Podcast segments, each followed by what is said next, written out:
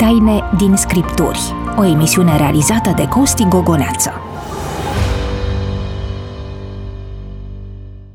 Binecunoscutul evanghelist Dwight Moody, decedat în 1899 la vârsta de 62 de ani, a scris printre altele: Biblia te va feri de păcat sau păcatul te va feri de Scripturi. Sunt pastorul Costi Gogoneață și mă bucur nespus să fim din nou împreună și în această ediție Taine din Scripturi. Vă mulțumesc din toată inima pentru că ne urmăriți pe Speranța TV, pe rețelele sociale, pe Facebook, pe YouTube. Vă sunt recunoscător pentru că ne ascultați pe Radio Vocea Speranței sau pe podcast. Mă simt onorat ori de câte ori citesc mesajele dumneavoastră. Pentru acest episod Taine din Scripturi voi da glas mesajului primit din partea doamnei Amelia Mihaela Ștefănescu, ce ne-a scris pe Facebook. Dumneaei spune așa: o emisiune extraordinară pe înțelesul tuturor. Rugați-vă pentru noi. Avem mare nevoie de călăuzirea lui Dumnezeu pentru ca ceea ce creăm noi aici, în cadrul Speranța TV, să fie cu adevărat relevant pentru dumneavoastră. A sosit timpul să-i cunoașteți pe cei care îmi vor fi parteneri de discuție în această ediție Taine din Scripturi. Bun regăsit doamnei avocat Aurica Crișan. Mulțumesc. De asemenea, bun regăsit domnului profesor Dumitru Borțun.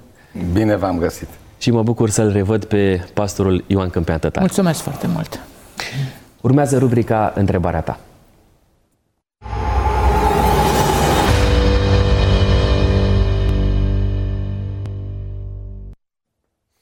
Doamna Cristina ne-a scris pe Facebook întrebându-ne: având în vedere timpurile pe care le trăim, credeți că ne putem aștepta la mai bine sau vom fi generația cu care se va împlini Apocalipsa?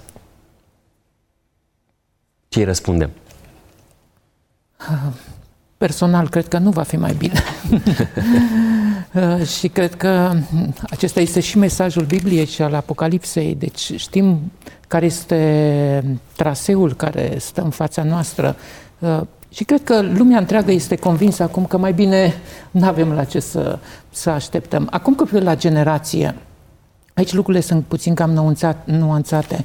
Și anume, sunt lucruri pe care le cunoaștem și sunt lucruri pe care nu le cunoaștem, nu le știm. Nimeni nu știe ziua când va veni din nou Iisus Hristos. De aceea nu ne putem pronunța. Aceasta este generația sau următoarea. Eu aparțin unei generații. Nepoții mei deja sunt altă generație. Deci, dar totuși, e un aspect pe care să-l avem în vedere. Apostolul Pavel, în epistola către Tesaloniceni, spune: vom fi. El se consideră ca fiind parte din generația care îl va întâlni pe Iisus Hristos. Și același apostol Pavel, mai târziu, în ultima epistolă, în Timotei: sunt pregătit să fiu turnat ca o jertfă. De data asta știa că va trece la odihnă. Cred că trebuie să avem o poziție echilibrată, dar în același timp să avem convingerea temeinică că va veni Iisus Hristos foarte curând. Cum vedeți situația din... Da, întrebarea este veche, la fel de veche cum e religia creștină. S-a pus dintotdeauna și mai ales mai abitir s-a pus după reformă și mai abitir o pun adventiștii. Din cât îmi dau eu seama, nu au existat generație de adventiști care să nu spere că vor fi ultima generație. Sigur, dar... Este o speranță, este o dragoste de a te revedea cu Iisus, de a îl întâlni, de a merge în cer. Deci există, dar aici intervine o capcană, domnul pastor. Vă rog. Gândirea deziderativă, americanismul wishful thinking. Să ne luăm dorința drept realitate. Sau să ne luăm dorința drept probabilitate mare. E, domne, e iminent. Vine, ne prinde în viață. Uite ce se întâmplă în jur. Și luăm tot felul de evenimente drept semne de tip apocaliptică, să apropie apocalipsa, adică revelația finală, ori descoperirea, ori nu putem ști. Exact cum a spus domnul pastor, nu știm. Nu se știe, nu avem de unde să știm. Este una dintre tainele și trebuie să ne învățăm.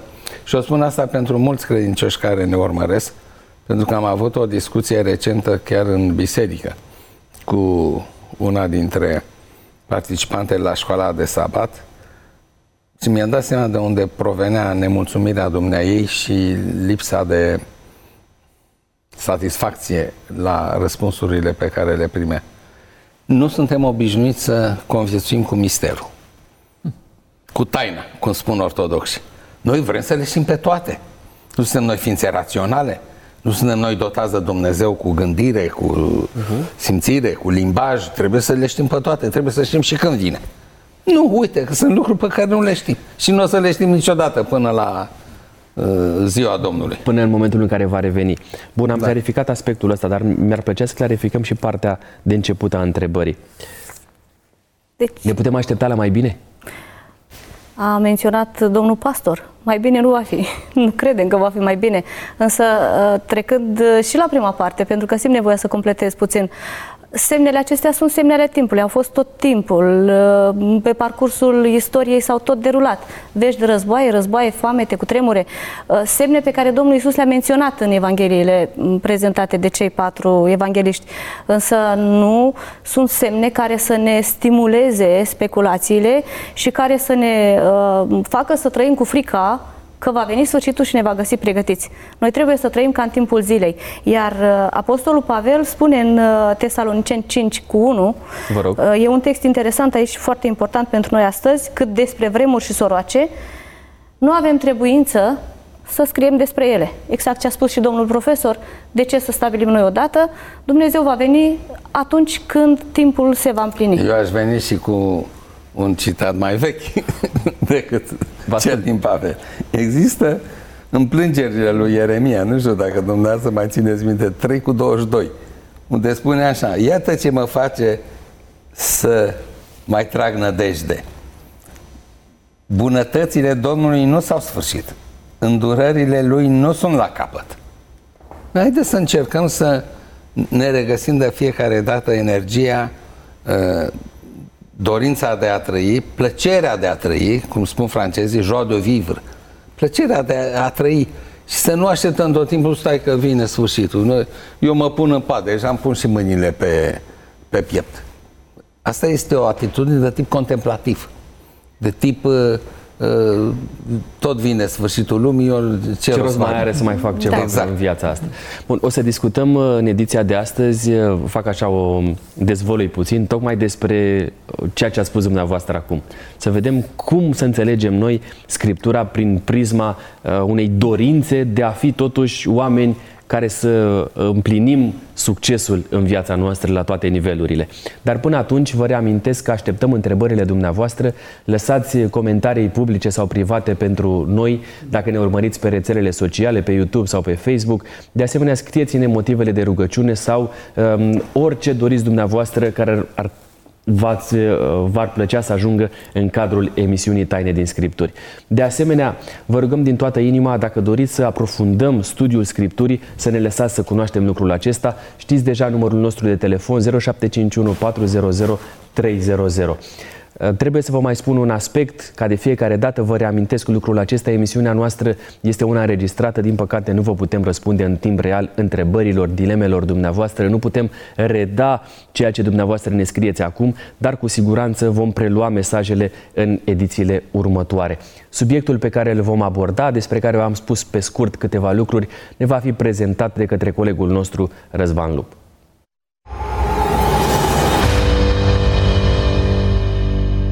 Iisus Hristos a trăit pe pământ vreo 33 de ani și a profesat în construcții timp de 20 de ani. Evanghelia în limba greacă spune că era tecton, adică lucrător în lemn și piatră. De la cuvântul tecton avem în limba română arhitect, care înseamnă marele constructor sau primul dintre aceștia. Deci Iisus era meșteșugar, un meseriaș priceput cu experiență de 20 de ani. Dacă îi evaluăm cariera de tâmplar, cum traduc unele versiuni din Biblie, Iisus nu a ajuns bogat. Pentru el, munca nu a fost pe primul loc și se pare că nici familia, întrucât nu avea soție sau copii, așa cum era normal în cultura vremii. A doua carieră a fost ca persoană publică. Iisus s-a transformat într-un făcător de minuni, profet, rabin și a devenit primul candidat la statutul de Mesia. Să fii nominalizat oficial ca Mesia era o vocație, cea mai râvnită poziție din câte puteau exista. 3 ani și jumătate, Domnul Iisus a împletit aceste roluri publice, devenind cea mai populară persoană din țară. Din punctul de vedere al posesiunilor, Iisus administra banii proveniți din donații cu ajutorul casierului său, Iuda. Odată, când a avut nevoie de un ban ca să ilustreze discursul, Iisus a cerut mulțimii. Probabil că în pliul mantiei sale nu se găsea nici măcar un bănuț. În declarația publică de avere, Iisus afirma că are o stare mai rea decât a păsărilor cerului sau a vulpilor, care aveau cuiburi, respectiv vizuini. Spre deosebire de acestea, el nu avea un loc de odihnă. Fără proprietate personală, Iisus împrumuta barca lui Petru ca să predice din ea și depindea de hrana pe care o aveau ceilalți, chiar atunci când doreau să o înmulțească. Trăia cât mai simplu. Mergea pe jos. Nu obișnuia să călărească animalele de povară, de aceea a împrumutat un asin când a intrat triumfal în capitală. Nu utiliza tot confortul disponibil în epocă. Prioritatea lui nu a fost nici succesul personal. Adesea, Iisus stopa acțiunile care îi aduceau glorie personală. Nu era interesat să-și crească popularitatea. Nu făcea compromis când trebuia să spună un adevăr dureros, chiar dacă mulțimile îl părăseau scandalizate. Eu nu caut slava mea, le-a replicat odată Iisus celor care l-au jignit grav. Atunci, ce a fost prioritar pentru Iisus? Răspunsul? Relațiile. Relațiile cu oamenii și cu Tatăl Său pe care îl cunoștea foarte bine. Tu investești în relații?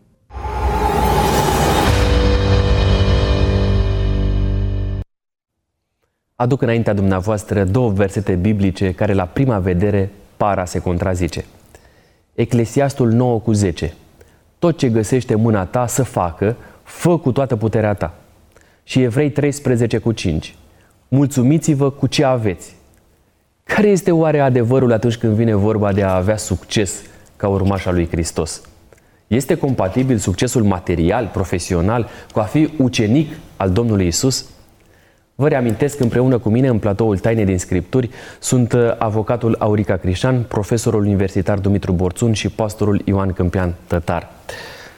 Doresc să plecăm de la versetul acesta din Eclesiastul 9:10. Tot ce găsește mâna ta să facă, fă cu toată puterea ta. Cum vedeți și cum ar trebui să interpretăm de fapt versetul pe care l-am amintit mai devreme? Eu cred că trebuie să-l interpretăm așa cum este scris. Tot ceea ce este în mâna ta să faci cu toată puterea ta. Cu alte cuvinte, să pui pasiune în munca pe care o faci, să iubești profesia sau chemarea pe care o ai în lumea aceasta. Cel puțin așa înțeleg eu. Da. Pe de cealaltă parte, vedem ce zice Noul Testament, că ar trebui să ne mulțumim cu ce avem. Cred că Apostolul Pavel se referă la cu totul un alt aspect. Se referă la statutul, poate, pe care îl avem în societate, se referă la bunurile pe care le avem. Tocmai, și n-ar trebui să, pe de cealaltă parte, ar trebui să urcăm. Da, nu? Biblia operează cu foarte multe paradoxuri, iar aici este unul dintre paradoxuri. Cum vi se pare fraza asta? Ion e și bun și rău. Contradictoriu, un oximoron.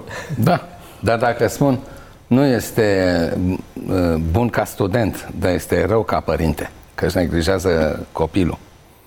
Clarificăm. Deci, contradicția este numai atunci când cele două lucruri se contrazic, se referă la același aspect și în același moment.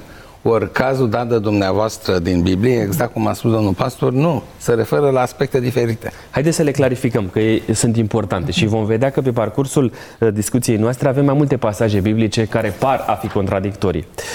Deuteronom 28:13, în prima lui parte, spune așa: Domnul te va face să fii cap și nu coadă. Da? Vorbim despre statutul social, profesional. Sunteți de acord cu mine? Nu vorbim despre asta. Vă rog. Nu neapărat. Vă rog. Aici nu se vorbește despre persoane, aici se vorbește despre un popor întreg. Să avem foarte mare grijă că toate aceste binecuvântări și toate aceste blesteme se adresează unui popor, nu indivizilor. Pentru că de multe ori noi aplicăm la indivizi. Asta înseamnă scoaterea din context. Da, e foarte important să clarificăm. Da, de aceea suntem aici. Scoți din context, schimbi semnificația cuvintelor. Sigur. Da. Deci, pur și simplu, Dumnezeu vorbește poporului Israel și, bineînțeles, vorbește despre un rezultat care va fi în urma ascultării de Dumnezeu, de poruncile Lui și așa mai departe. Și atunci nu putem să aplicăm versetul acesta și la nivel personal? Cred că la nivel personal trebuie să avem mare grijă, foarte mare grijă. Cum îl aplicăm? Eu nu l-aș aplica la nivel personal neapărat. Pentru că vreau să spun că a fi cap nu înseamnă să fii cap din punct de vedere intelectual sau din punct de vedere material sau social și așa mai departe. Poți să fii și din punct de vedere spiritual sau al omeniei sau din punct de vedere... Poți să fii exemplu. Poți să fii exemplu, da, da. Iar a fi coadă înseamnă a te duce tu după exemplu dat de altul. Dar tu te transformi într-un exemplu pentru ceilalți. Bun. Iar eu cred că trebuie să fim foarte buni în ceea ce facem. Dacă Dumnezeu ne-a așezat pe noi într-un anumit loc, într-un anumit timp, noi trebuie să fim de folos în timpul acela și în locul acela. Deci nu doar să fim superficiali, nu să ne concentrăm doar pe partea aceasta a studiului, a rugăciunii, dacă suntem creștini, ci și în profesia noastră trebuie să fim foarte buni. Știți că și e o vorbă... Scuzați, doamna. Am terminat deja. E o vorbă populară, băi, decât că o dași la oraș, mai bine la țară fruntaș. Așa zice proverbul român. Da, proverbul spune așa. El s-a născut, vă dați seama, în perioada aia de mobilitate socială extraordinară, când foarte mulți oameni plecau de la țară la oraș. N-a început odată cu comunismul, a fost de dinainte, dintre cele două război mondiale, sub impactul industrializării și urbanizării României, însă în timpul industrializării forțate s-a făcut rană, pur și simplu. Satele au fost depopulate, forțat, ca să se facă rost de forță de muncă în industrie. Și atunci oamenii spuneau, mă, cum e mai bine, la oraș sau la țară? Păi da, te duci la oraș acolo, te duci în anonimatul marelui oraș, nu te știe nimeni, ești la coadă, dar aici ești frontaș, adică ești cap. Această polaritate, cele două noțiuni, reflectă de fapt și o mentalitate populară. A fi cap sau a fi codaș. Înseamnă să fii și în fruntea lucrurilor, nu neapărat în fruntea bucatelor, atențiune, în fruntea lucrărilor de pile, să fii un exemplu pentru ceilalți. Asta înseamnă să fii cap. Și are de-a face interpretarea aceasta cu succesul în vreun fel sau altul? Da, aș vrea puțin să vedem contextul în care Dumnezeu vorbește poporului Israel. Și e interesant versetul 10. Toate popoarele vor vedea că tu porți numele Domnului și se vor teme de tine.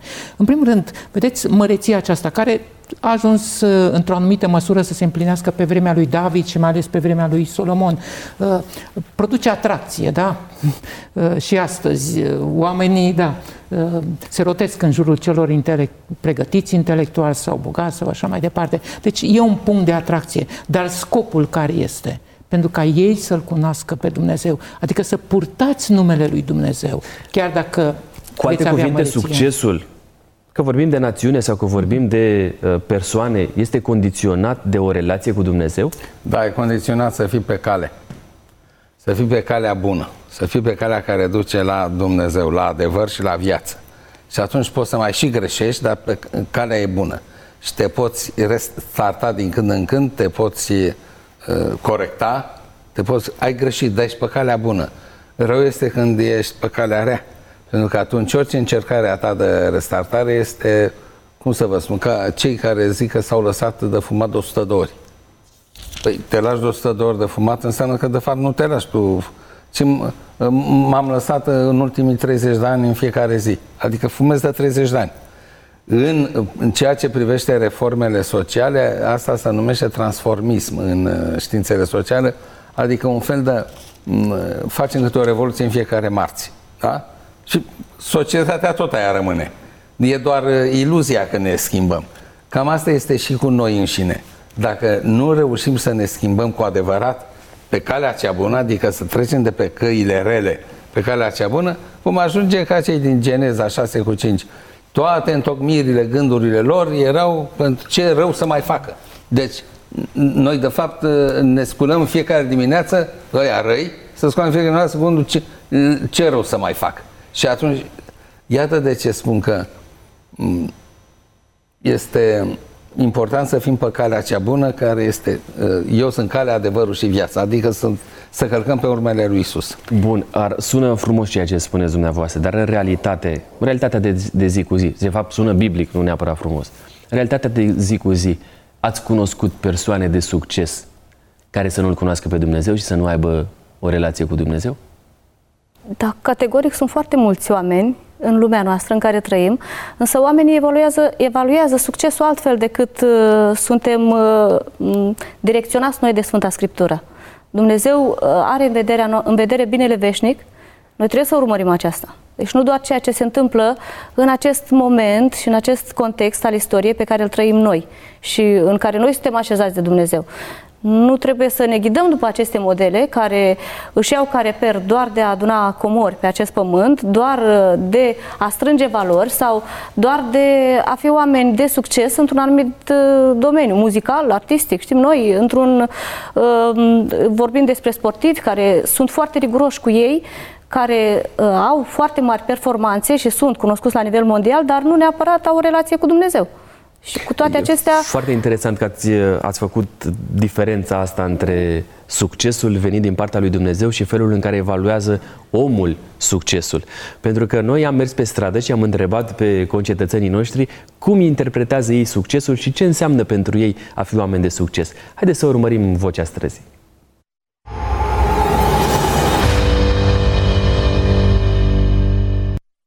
Ce înseamnă pentru dumneavoastră a fi un om de succes? Adică să realizezi ceea ce ți-ai propus. Ați realiza obiectivele din viață. Nu știu, a fi un om rezonabil, a fi un om bun și a face bine ceea ce face, indiferent de domeniu. Păi cum să fie? Când toate scopurile sunt atinse. Pentru mine nu înseamnă nimic. Deși întotdeauna am fost...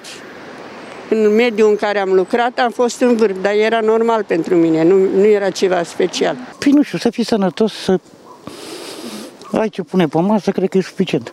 Un om de succes, un om care a învățat carte. Să te ducă puțin mintea și să ai relații multe. Aia înseamnă om de succes. Talent sau mai bine zis vocație, pe care trebuie să o cultivi toată viața, sau cât poți de mult în sfera posibilităților vocației tale.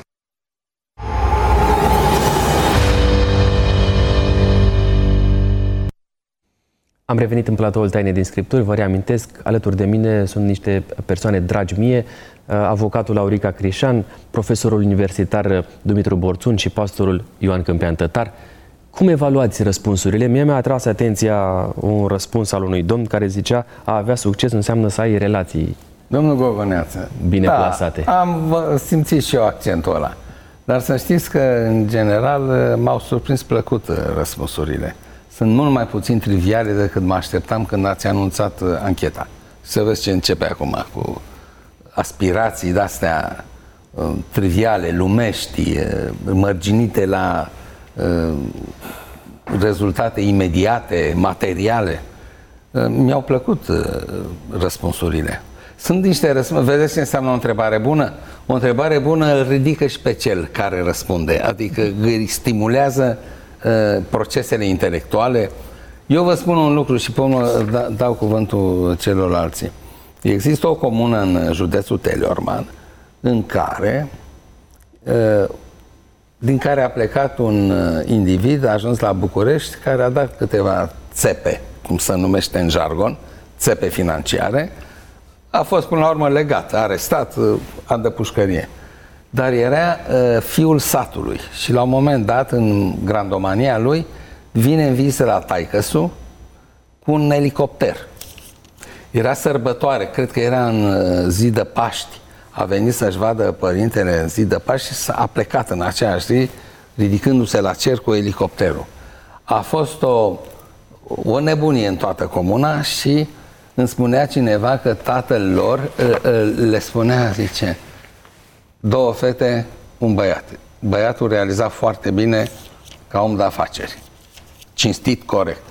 Una dintre fete, profesoară în sat, cealaltă funcționar în administrația publică la Alexandria și în administrația financiară foarte bine realizată. Și le spunea, a zăzuma lui cutare, ce om realizat. Voi de ce n-ați ajuns ca el? Ăla era modelul omului de succes și pentru tot satul, pentru că asta îmi spunea prietenul meu, unul dintre copii, băiatul, mi-a povestit. Și zic, dar dânsul cum a trăit toată viața? Din muncă. Deci el era un om tâmplar, zice, toată satul are mobilă în casă făcută de taică meu. Zice, da, el îl admira pe ăla care furase și care nu muncise o zi în viața lui și care era repetent la școală, în sat. Toată lumea îl știa de repetent, de om redus mental, dar avea succes, a avut succes la București și venise cu elicopterul.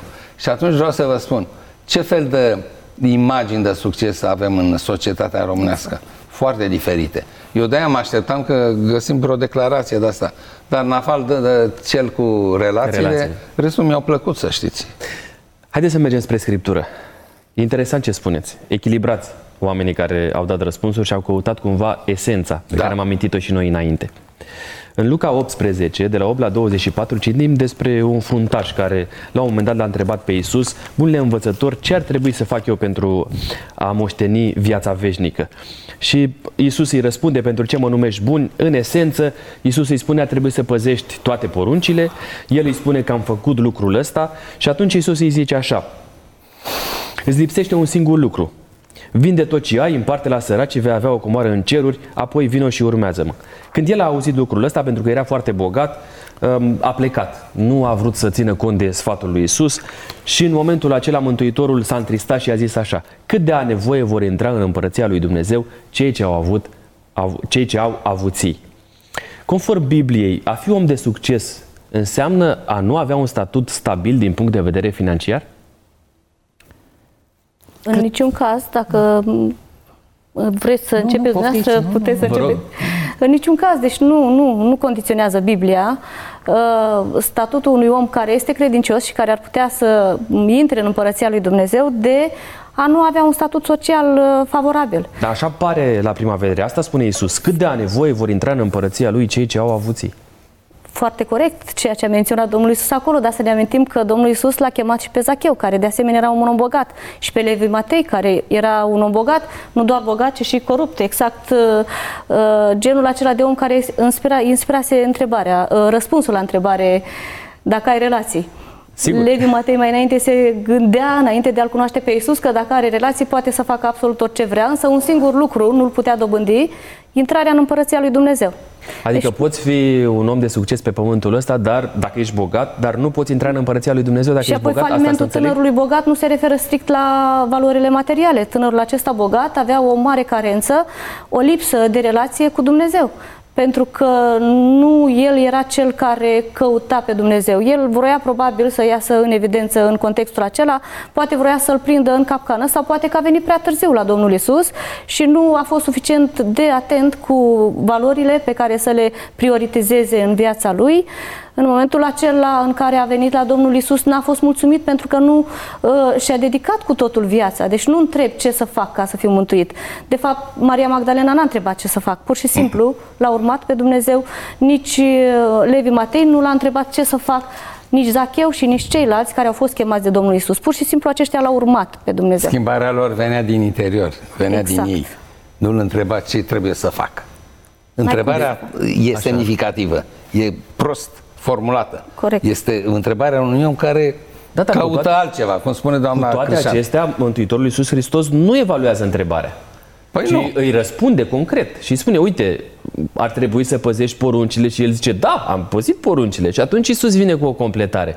Prin urmare, haideți să vă reformulez ceea ce am spus mai devreme. Îi este unui om sărac mai ușor să intre în împărăția lui Dumnezeu? Este favorizat? Nu cred că este favorizat nici săracul, nici bogatul, pentru că săracul poate fi invidios pe cel bogat, cel bogat să fie arogant față de cel sărac. Avem în Biblie cazuri. Iov era un om bogat, sau Avram, dar vreau să vă spun că Iov n-a intrat în istorie pentru că era unul dintre cei mai bogați oameni sau pentru că era unul dintre cei mai înțelepți, ci pentru că a fost credincios lui Dumnezeu. În Biblie nu întâlniți cuvântul succes. Nu sigur. Îl găsiți nicăieri în Biblie. Există sinonime, am putea spune, de exemplu... Binecuvântat? Binecuvântat sau vei propăși sau vei avea izbând, așa cum îi spune Dumnezeu lui Iosua. Dacă ar fi tradus Cornilescu astăzi Biblia, probabil că ar fi folosit, cuvântul acesta. Mai ales în dreptul lui Iosua. Sigur. Dacă asculți de... Da, cuvântul meu atunci... Te vei îmbogăți. Dar poți să fii credincios... Fie bogat, fie sărac. Cred că Domnul Iisus Hristos nu spune aici că bogații nu pot intra în ceruri. Nu spune lucrul acesta. Haideți să clarificăm asta, pentru că chiar mi-am notat întrebarea asta, era cu țintă spre dumneavoastră. Pot cei cu bani să facă parte din împărăția lui Dumnezeu? Nu, Iisus Hristos spune că e mai greu. E mai greu, e o povară. Haideți să ne mutăm la altă parabolă, la alt moment al Bibliei. Parabola talanților. Stăpânul care e Dumnezeu. Da. Îl dojenește pe cel care a îngropat banul în pământ. Adică pe cel sărac. Pe cel temător, sărac și care nu e dornic de succes, de îmbogățire. Și îl laudă pe cel care i-a înmulțit. Care știu cum să-i mulțească un om de afaceri, dacă vrei. Deci dacă ești pe calea bună, ce spuneam și mai devreme, dacă ești pe calea bună, asta înseamnă că nu minți, nu furi, nu dai în cap nimănui și te îmbogățești, ești pe placul lui Dumnezeu. Deci pentru credincioșii protestanți, vorba aia că banul e ochiul dracului e foarte relativă, pentru că nu înseamnă, generalizăm tot ce înseamnă bogăție, este diabolic, și a fi cu Domnul înseamnă să fii sărac. Nu așa pare. Nu, uitați, eu am fost invitat odată la Sultanul Vișinești, unde este o comunitate adventistă foarte mare, puternică. În Dâmbovița. Da, în județul Dâmbovița. Am fost cu soția mea, am fost găzduiți de o familie adventistă, formată așa, din tată, 3 copii, soția, mama lui, care crescuse singură 5 copii, singură, văduvă. 5 băieți. Toți erau realizați financiar. Iar cel la care am stat, într-o casă splendidă, cu o curte superbă, cu lac în curte, cu tot ce vreți acolo, ziceai că ești în paradis, în altă. Muncise ani de zile în Franța pe șantier, își făcuse propria lui firmă și acum știți cum făcea? Venea vinerea la Otopeni, un văr al lui lua cu mașina, îl ducea la Sultanul Vișinești, stătea cu familia în sabat, de vineri seara până sâmbătă seara, a doua zi, duminică dimineața, vărul lui îl lua, îl ducea la aeroport și se întorcea la Paris.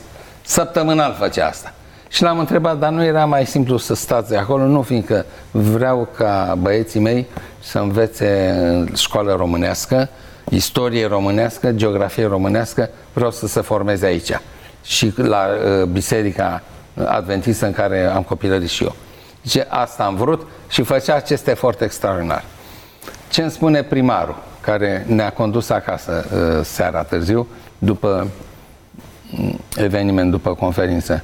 Zice, vedeți casa aia prăpădită de vis-a-vis de ei, dar acolo stă un creștin ortodox, care îi invidiază și spune tot timpul că ăștia fură, că altfel n-ar avea de unde. Sunt hoți, altfel de unde atâta prosperitate. Dar el este un alcoolic, bea de dimineață până seara. Iată deci cum este perceput succesul din partea unora care se cred credincioși, dar nu sunt, care sunt în plin păcat de dimineața până seara. Alcătuirea gândurilor lor este numai asta, la ce rău să mai facă, în fiecare zi să gândesc la asta, cât să mai bea, dar celălalt este hoț, pentru că altfel de unde. Iată, deci, această interpretare a parabolei talanților, cred că trebuie să o împrăștie mai mult, pentru că există multe prejudecăți în ceea ce privește succesul material. Sigur, și asta apare foarte, foarte des amintit în contextul celor care sunt credincioși. Unii o iau ca pe o binecuvântare, așa cum ați numit-o dumneavoastră, apropierea de Dumnezeu, alții percep modestia, sărăcia, ca fiind o virtute în raport cu Dumnezeu. Acum, Mai am câteva versete pe care aș vrea să le aduc înaintea dumneavoastră. Vă reamintesc celor care ne urmăriți, 0751 400 300 este numărul la care așteptăm mesajele dumneavoastră, criticile dacă aveți, alte opinii dacă doriți să ni le transmiteți, pentru că suntem aici să avem un dialog unii cu ceilalți. 2 Tesaloniceni 3:10 zice așa: căci când eram la voi vă spuneam lămurit, cine nu vrea să lucreze, nici să nu mănânce. Și acum vă întreb, să înțeleg că acest pasaj, că succesul unui creștin constă în a munci doar pentru a avea ce pune pe masă? Este cumva acest deziderat al lui Hristos? Uite, dincolo de ceea ce mi-a spus dumneavoastră, există pasaje reiterate de Apostolul Pavel. Muncești, ai ce pune pe masă și este de ajuns. De ce trebuie mai mult de atât?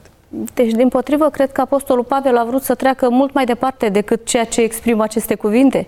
Dacă nu muncești, nu mănânci. Nu aștepta să ți se dea, pentru că, în general, oamenii aceștia care pretind că din anumite motive ei n-au reușit să prospere, sunt și oameni, într-adevăr, săraci din cauza faptului că nu își pot găsi un loc de muncă, sunt situații și contexte și împrejurări care îi aduc în aceste situații.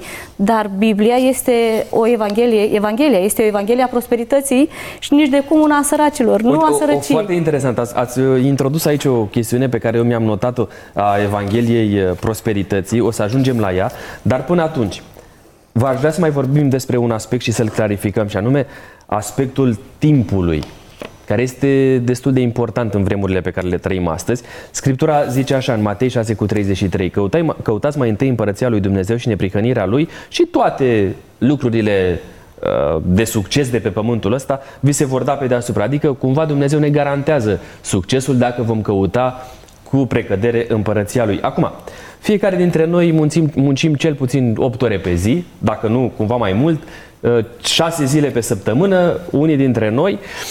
Avem îndatoriri de familie, alte activități personale care înseamnă adunate câteva ore bune pe zi și care implică inclusiv sfârșitul de săptămână. Acum, cum să gestionez timpul astfel încât să fac din relația cu Dumnezeu o prioritate? Cum faceți dumneavoastră? Sunteți persoane active? Domnule pastor. Eu cred că trebuie să avem un echilibru, pentru că trebuie să avem timp. Desigur, e atât de important ca să muncim.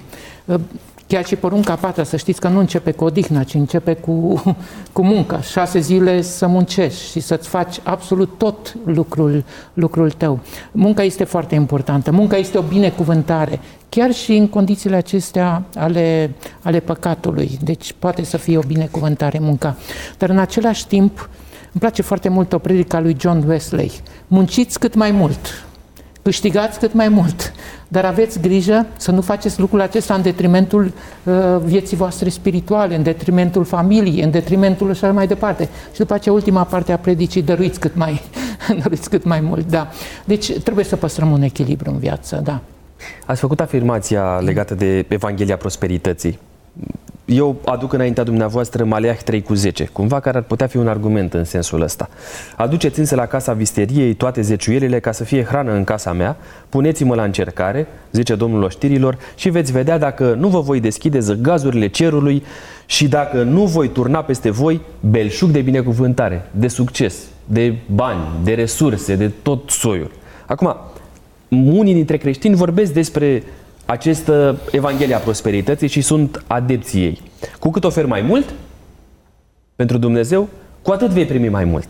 Acum, care este opinia Scripturii cu privire la acest concept al Evangheliei prosperității? Vă rog. Deci, consider că se împlinește la literă acest text cu comunitatea din care fac parte. Provin dintr-un loc în care oamenii s-au concentrat pe legumicultură, este și numit bazinul legumicol al României. Puteți să-l numiți, nu e niciun fel de problemă. Matca Galați. În acest loc, primii care au adus această îndeletnicire au fost adventiștii. Oamenii aceștia au fost de la bun început deosebit de harnici și nu doar atât, au respectat principiul acesta al dăruirii sistematice. Și ca atare ei s-au dezvoltat, s-au îmbogățit și cei din jurul lor, văzând acest exemplu, l-au copiat.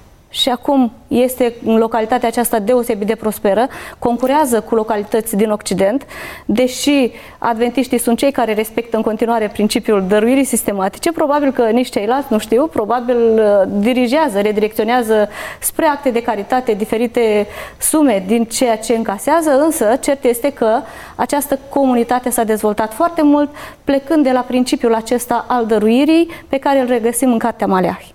Să înțeleg că dacă nu dăruiești, Dumnezeu nu te binecuvântează? Depinde cum înțelegem binecuvântarea. Binecuvântarea nu înseamnă întotdeauna doar dimensiunea materială.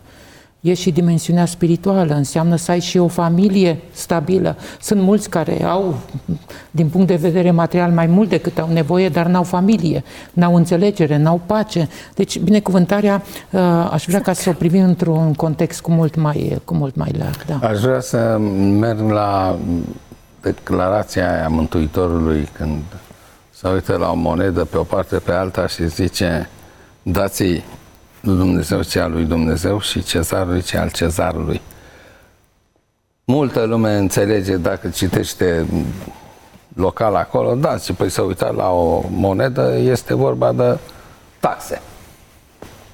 Să plătim taxele, dăm Cezarului ce al Cezarului. Nu e asta. Este o mulțime, în spatele acestui dați Cezarului ce al Cezarului, este o mulțime de lucrări, de operații, de să muncești 6 zile și a 7-a să te odihnești. A 7-a este rezervată lui Dumnezeu. 6 zile muncești. Pentru ce? Pentru a da Cezarului ce al Cezarului. Adică lumii ăsteia. Suntem obligați să câștigăm existența și să-i ținem, să le oferim condiții de viață bună și copiilor noștri și semenilor noștri și a celor neînsemnați frați ai mei, de care vorbește Iisus în Matei 25:40. Deci este vorba de a putea să fii de folos celorlalți. Și dacă nu muncești și nu lucrezi, cum să o faci? N-ai cum.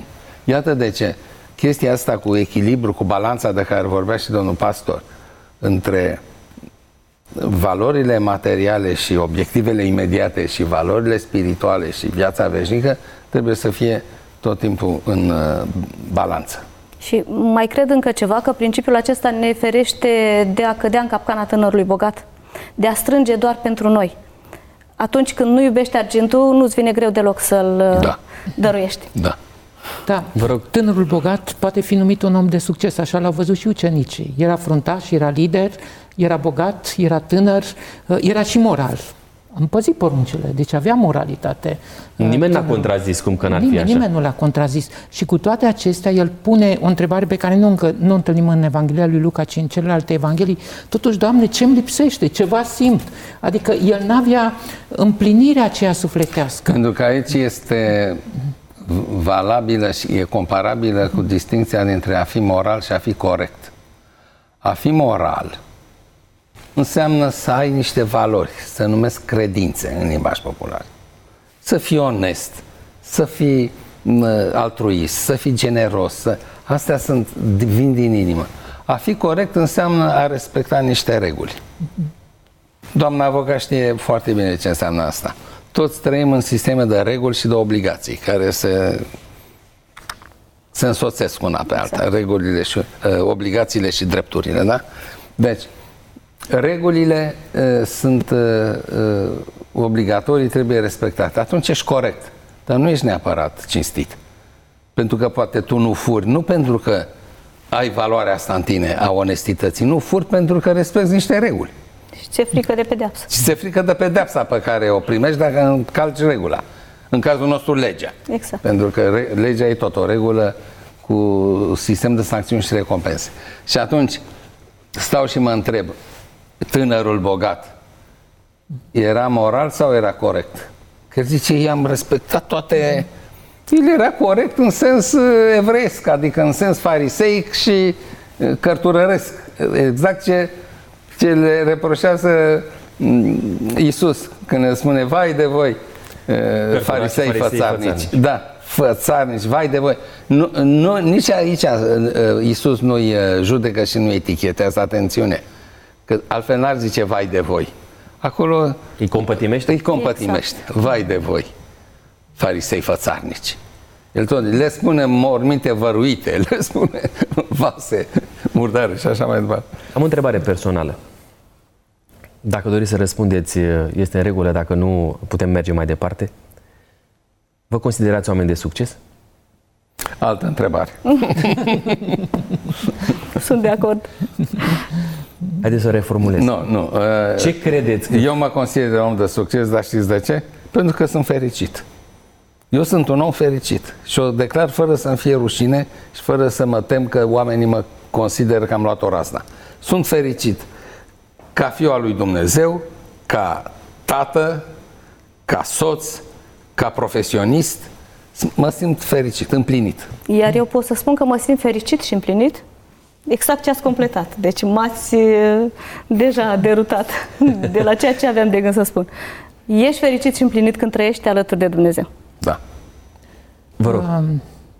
Biblia definește, așa după cum spunea și domn profesor, succesul ca fiind de partea celor care urmesc calea sau a celor care sunt loiali, cu alte cuvinte. Iisus Hristos spune că celor care vor fi de succes le va rosti cuvintele: bine, rob bun și credincios. Da. Cred că asta înseamnă în sens biblic a fi de succes. Fără de ce acțiune nu ați fi niște oameni de succes? Cred că relația cu Dumnezeu este aspectul cel mai important în ecuația succesului sau a mulțumirii, pentru că, da, asta înseamnă a fi. Mi-ați ridicat mingea la fileu. Iar relația aceasta cu Dumnezeu, probabil că o confirmați fiecare, este întreținută de rugăciune, care este permanentă pentru... Și de mulțumire, domnul pastor. Care implică rugăciune. Noi, eu și soția mea, în fiecare zi îi mulțumim lui Dumnezeu pentru ce avem și pentru ce suntem, pentru că toate de la El vin, și îl rugăm să ne inspire, să ne ajute, să ne umple de Duhul adevărului, de Duhul lui Cel Sfânt. Deci, mulțumiri și rugăciuni, rugăminți.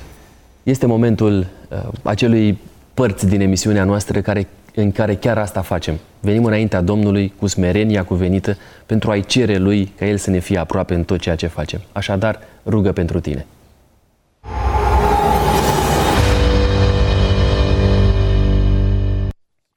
Ne-a scris pe WhatsApp la 0751 400 300 domnul Marian din Cluj.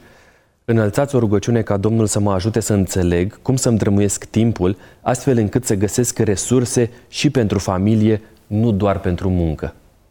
Domnule profesor, mă uit la dumneavoastră, înălțați o rugăciune scurtă pentru domnul Marian. Tatăl nostru care ești în ceruri, care ne iubești, ne vezi cum trăim, venim înaintea ta cu umilință și recunoștință să te rugăm pentru domnul Marian, fratele nostru de la Cluj, să îi dai inspirația și gândul cel bun pentru a-și organiza mai bine timpul, pentru a realiza acea balanță bună între timpul acordat ție și timpul acordat lucrărilor pentru viața cotidiană și pentru întreținerea materială a lui și a familiei lui. Dă-i, Doamne, inspirație și trimite-i Duhul Tău cel Sfânt ca să ne inspire. Îți mulțumim că ne asculți, în numele Domnului nostru, Mântuitorului nostru, prietenului nostru și fratele nostru Iisus Hristos te-am rugat, Fiul Tău prea iubit. Amin. Amin. Vă reamintesc că aveți la dispoziție un număr de telefon 0751 400 300 pentru a ne trimite motivele pentru care ați dori să ne rugăm, întrebări, dileme, comentarii, critici. Suntem aici pentru a fi cu adevărat o echipă. Este momentul să trecem la ultimele două rubrici din finalul acestei ediții. Prima dintre ele avem această rubrică denumită Răspunsuri Fulger.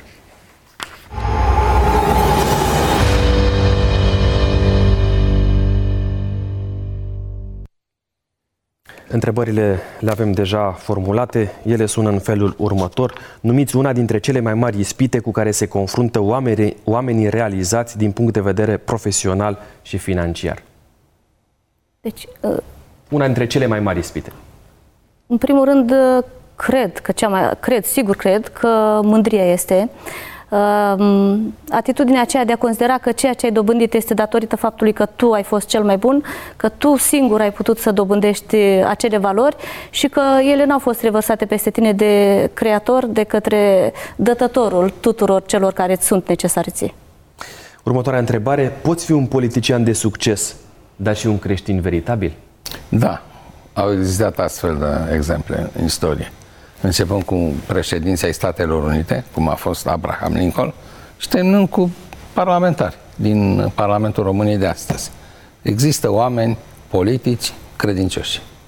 Și ultima întrebare: influențează oamenii cu bani deciziile din cadrul Bisericii Adventiste de Ziua Șaptea? Nu.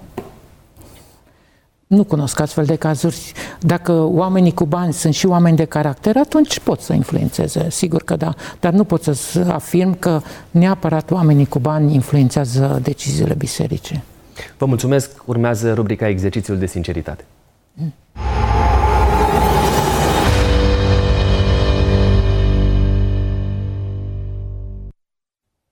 Doamna avocat, încep cu dumneavoastră. Vă rog să alegeți unul dintre cele trei cufere. 1. Mergem pe 1. Întrebarea sună așa: ce soluție concretă aplicați pentru a face față ispitei de a nu pune profesia mai presus de credință și a familie? Mă ghidez întotdeauna după un text, Galateni 2:20, care spune: am fost răstignit și trăiesc, dar nu mai trăiesc eu, ci Hristos trăiește în mine. Mulțumesc frumos. Domnule profesor, 2 sau 3? De data asta 2. Mergem pe cufărul numărul 2. Ce compromis ați fost tentat să faceți de dragul unei cariere de succes? Niciun compromis, niciodată. N-am fost tentat. Mulțumesc frumos pentru sinceritate. Domnule pastor, avem cufărul de la numărul 3. Cum faceți să vă păstrați echilibrul între a fi o persoană relevantă din punct de vedere profesional și a rămâne un credincios principial?